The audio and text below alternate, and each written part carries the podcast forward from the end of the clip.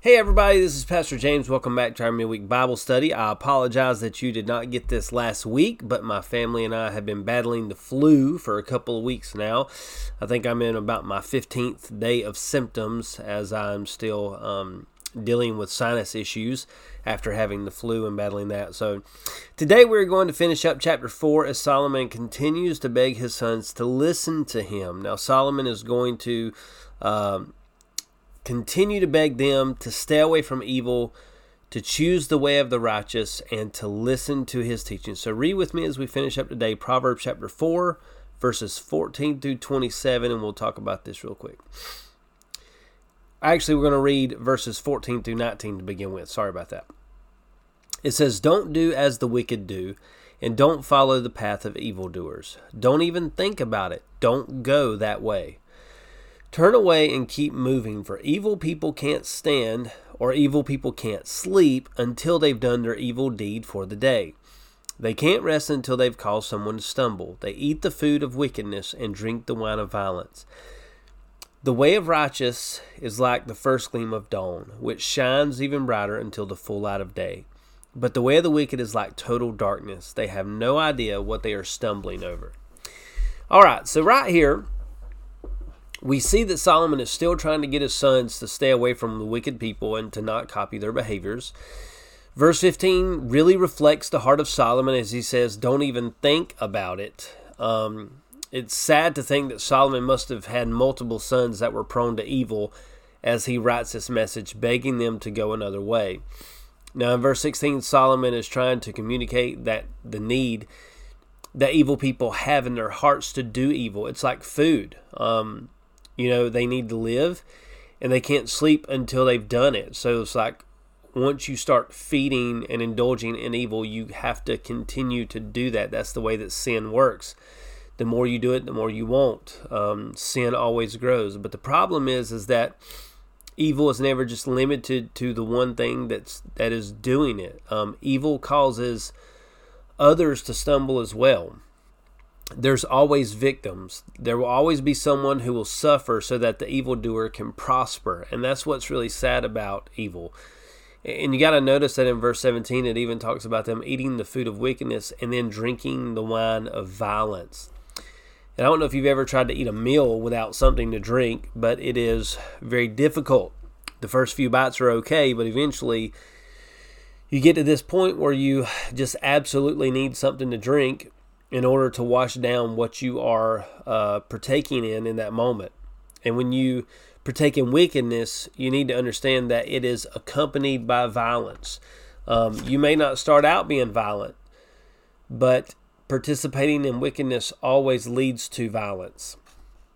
And you may spend a small amount of time in wicked play without partaking of the wine but eventually, you'll become thirsty enough, and the only drink that goes with wicked behavior is violence. Violence will inevitably come.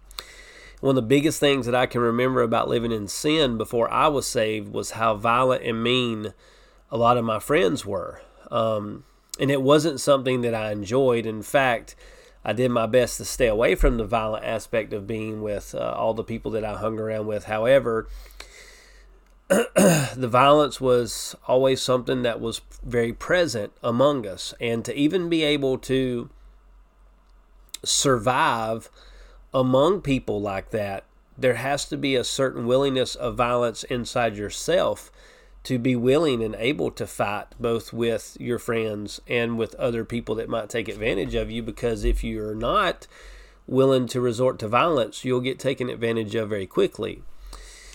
So if you're not willing to cross that line, then basically you have no place among them. And it was kind of the measure of whether or not you belonged. Uh, and this is uh, something that I always felt like I didn't belong with a lot of my friends because there was a lot of things that I wasn't willing to do. There were a lot of things that I did that I'm ashamed of, but there was also a lot of things that I wasn't willing to do. And, you know, it was just a matter of surviving amongst them while I had to, and I'm very thankful to be saved and not participate in a lot of that stuff anymore. But make no mistake about it, what Solomon is talking about is absolutely true, even from my own experience. Um, and I have a limited experience. I'm not, I wouldn't even say I've delved into that world as much as most people have. But um, I do know that what he is saying is very true. If you follow the wicked, violence will be a part of your life. And it doesn't matter if you don't want it to or not. You need to understand that if you choose wickedness, you are inadvertently choosing violence at some point in your life. You cannot deny it. You cannot escape it. Even when you look at Genesis 6, it says, When the entire world was wicked and the Lord destroyed it with a flood, that God said the whole world was filled with violence. So if we talk about the ways of the wicked and the the accompaniment of violence, then you also have to talk about what the way of the righteous looks like. And there's no better analogy than light. If you have ever been somewhere without light, you will understand how refreshing it is when the sun first peeks up over the horizon in the morning.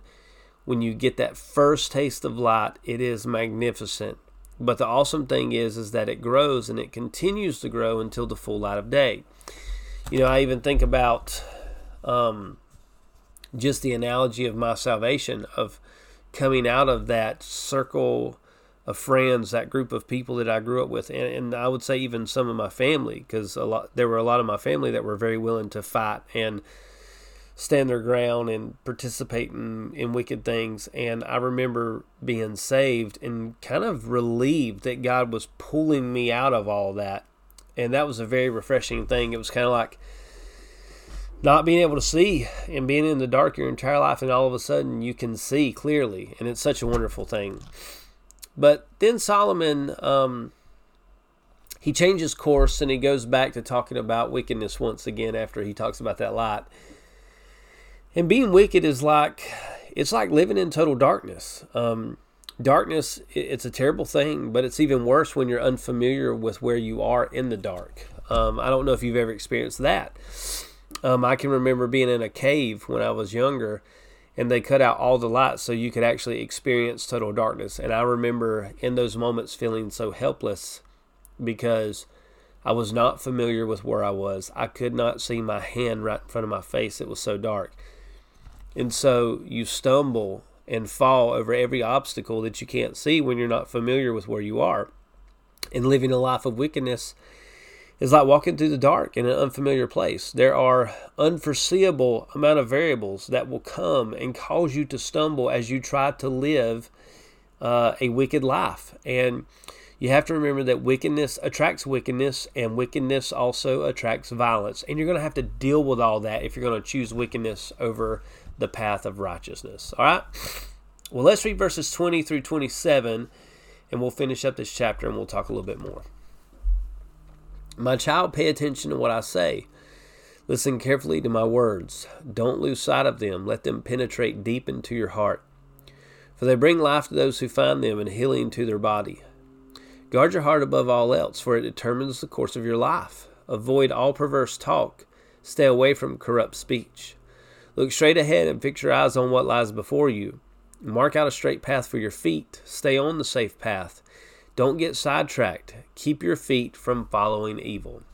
Okay, so once again, we are back to Solomon begging his sons to listen and pay attention. His desire for his sons to learn from their father's teaching is extremely great. And he keeps telling them how his words of wisdom bring life and they bring healing and I can't imagine how frustrating it would be. Uh, it would have been for Solomon to look around him and see a bunch of, of his own sons that wouldn't listen to him, and that seems to be the case. And uh, what would have happened for his sons to refuse to listen to him? I mean, here's Solomon, the wisest man in the world, and yet it seems like he's just begging his sons, and he's trying his best to convince them to listen to his teachings, but it, it doesn't seem to be happening. So in verse 23, it talks about guarding your heart. And you have to wonder why Solomon is saying that. Why is it that our heart determines the course of our life? Well, Jesus said it best. He said, Wherever your treasure is, there your heart will also be. you know, we have to realize that our heart determines what we desire most in this life. And what you set your heart on is what you set your life on. And because of that, Solomon goes into some more advice that if your heart determines the course of your life, then you need to do these things. You need to avoid perverse talk. And why is perverse talk and corrupt speech so important to stay away from? Well, it's because that that what comes out of your mouth reveals what's in your heart. That kind of speech is something that is learned. It is it is absorbed and then it is regurgitated through our mouth. And typically if you think about this, even foul mouthed people aren't usually the ones who teach their children how to talk dirty. Typically, the children inadvertently hear their parents talking corruptly and they might learn a little bit from them, but they learn corrupt speech a lot of times from the friends they hang out with. And then once they participate in that around their parents, one day their parents figure, well, they're old enough now, we'll just give in and we'll all talk filthy together and, and say, you know, terrible words and terrible language and tell perverse jokes and all that stuff. And you know, it's it's one of those things that people learn how to talk and you can learn how to talk differently if you want to. You can learn to change your accent. You can learn to change your vocabulary. You can learn to change um, your grammar. It's according to what you desire. And so, what comes out of your mouth is what's in your heart. And Solomon knows that. And Solomon is continuing to tell his sons, you know, to look straight ahead, fix your eyes on godly and holy things. There is a need for followers of God to set our eyes on a mark and pursue it. We have to have a goal. That's because if we don't, the world has plenty of things that can distract us. And we as people get distracted so easily. If we don't set our eyes on things that are beneficial, we will always get our vision caught on things that can harm and destroy us or set us back or just hold us captive for a moment. This is why Solomon talks about in verse 27 not to get sidetracked and to keep our feet from following evil because we are people and we are prone to wander. And no one starts out a journey saying that I'm going to be evil or I'm going to run a crime organization or I'm going to go kill someone today or I'm going to rape someone or I'm going to rob a bank today.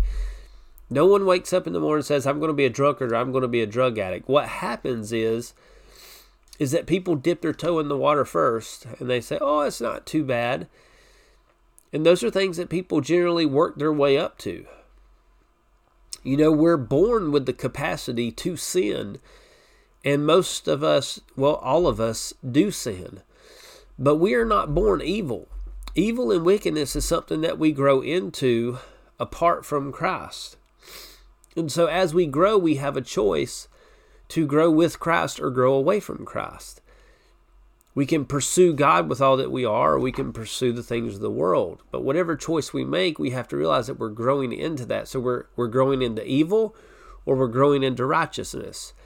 And so while we're all sinners, I would dare to say that we're not all necessarily evil because I know that as a child that I sinned but I don't feel like I was evil as a child. Like I look at my own son Perry and Naomi, and they are old enough now where they know right from wrong. They hide when they do stuff.